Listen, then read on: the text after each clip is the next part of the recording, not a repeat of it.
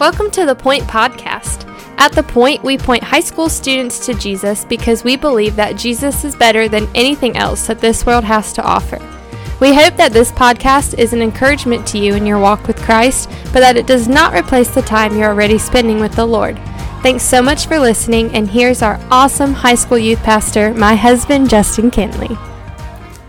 Hey, what's up, students? Happy Sunday to you, man. I hope that you're getting ready to go to the blended service or to the lift, 9 or 11. Man, I hope you're ready to be a part of that. And just to encourage you, though, today we're going to continue to walk through Hosea. So, Hosea chapter 12 and actually chapter 13. We're going to do them both together because the two kind of kind of work together. Because remember, it's always a good reminder that, like, Hosea was not writing and then wrote a big, like, 12 and then wrote a bunch of verses and then a big 13. Like, Hosea wrote all this as just one scroll, right? This is just him writing. And, and later we have gone in and kind of divided them up to kind of help us understand, you know, how to get to something easier. I can tell you go to Hosea 12 and you know exactly where to go.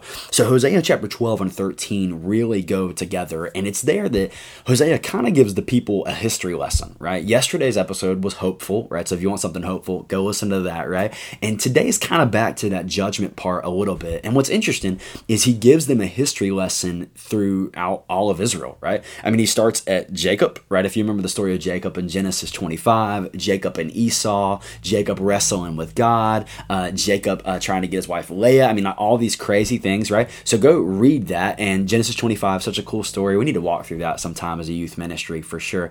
Uh, but it's the story of Jacob, right? Abraham, Isaac, and Jacob. And what's amazing is it talks about how Jacob like kind of messes up and, and Jacob has some issues and Jacob fails. And in this history lesson lesson he goes on, he mentions Egypt where the people came out of Egypt but then immediately began to worship other idols and immediately struggled in the wilderness and all these things. And then he even talks about how they had a king, but their king didn't really work out, King Saul, and then they've gone through good kings and they've gone through bad kings. And really what's funny is he talks about how in Hosea chapter 12 and 13 really all of Israelite history from the Israelites' perspective has been kind of a mess, right? They've had some good moments, but they've had a lot of bad moments, right? I mean, a lot of moments where you're like kind of head scratching and like, you're the people of God. Like like you're the ones who are supposed to be following God. You acting the way you are. Like they have a lot of sketchy moments. And so what's interesting about this is think about Hosea, right? He's prophesying to the people right around 700 something BC, right? But he's he's talking to them and saying, "Look, this is not just like a momentary problem for you guys. Like it's not like it's not like Israel had a great track record following God and was following God perfectly every day, following Jesus, following God, loving him, seeking seeking justice, walking humbly, all these things, and then all of a sudden in the past year they've like went crazy, right? Hosea says, no, this has always been a problem. And this is something we see in the Old Testament, right? That that sin has always been an issue. Like like sin and rebellion against God and idols and following our own ways has always been something that we've dealt with, and Israel can just absolutely never get it right.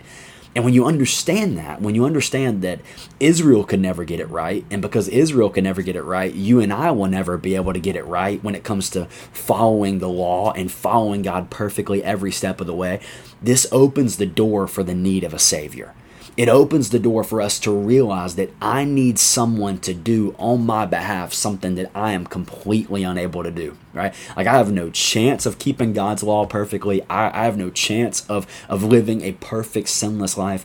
I need someone to do what I'm completely unable to do. And what's so cool is you see this in the prophets. You see they're continually calling out sin. And by the end of the minor prophets in the Old Testament, it just opens the door in a major way to show us that we need someone who can do what we are unable to do. We need someone who can be the faithful covenant partner to God that you and I are supposed to be. And insert John chapter 1, where it says, The Word, Jesus, became flesh that Jesus came. That Jesus, this is why it's so important that Jesus is fully man, right? Jesus is fully man and he's fully God because God made his covenant with man, with Abraham, with Isaac, with Jacob, with Moses, with the people of Israel. And mankind is unable to keep their end of the bargain, which is so huge for why Jesus comes and is fully man who's able to uphold our end of the deal or our end of the covenant, for lack of a better term. That Jesus is able to do what you and I cannot do. How awesome is that? So you read Hosea 12 and 13 and you realize, oh my gosh, like the people are really sinful all the time. That's kind of the point. That they can never ever get it right. And that's why we need someone greater than ourselves. So today man my challenge to you as you get to church and as you think about this man just worship jesus today man. I just think about jesus and worship him because jesus is the one who has done what you and i are unable to do who's paid the debt who's been the faithful covenant partner that you and i cannot be. And man praise be his name. And so man i love hosea 12 and 13 shows us how sinful man is which opens the door for us to realize how much we need a savior so tomorrow, Hosea 14, we're finishing the book. Let's get it. Tomorrow, Hosea 14, worship the Lord today, get in church, live stream, or be in person today. Um, I love you. Can't wait to see you soon. Thanks so much for listening. The Point is a ministry of First Baptist Church Indian Trail for high school students. We offer life groups every Sunday morning at 8, 9:30, and 11 o'clock, and we meet on Wednesday nights at 6:15. For more information, you can go to our church's website at fbcit.org.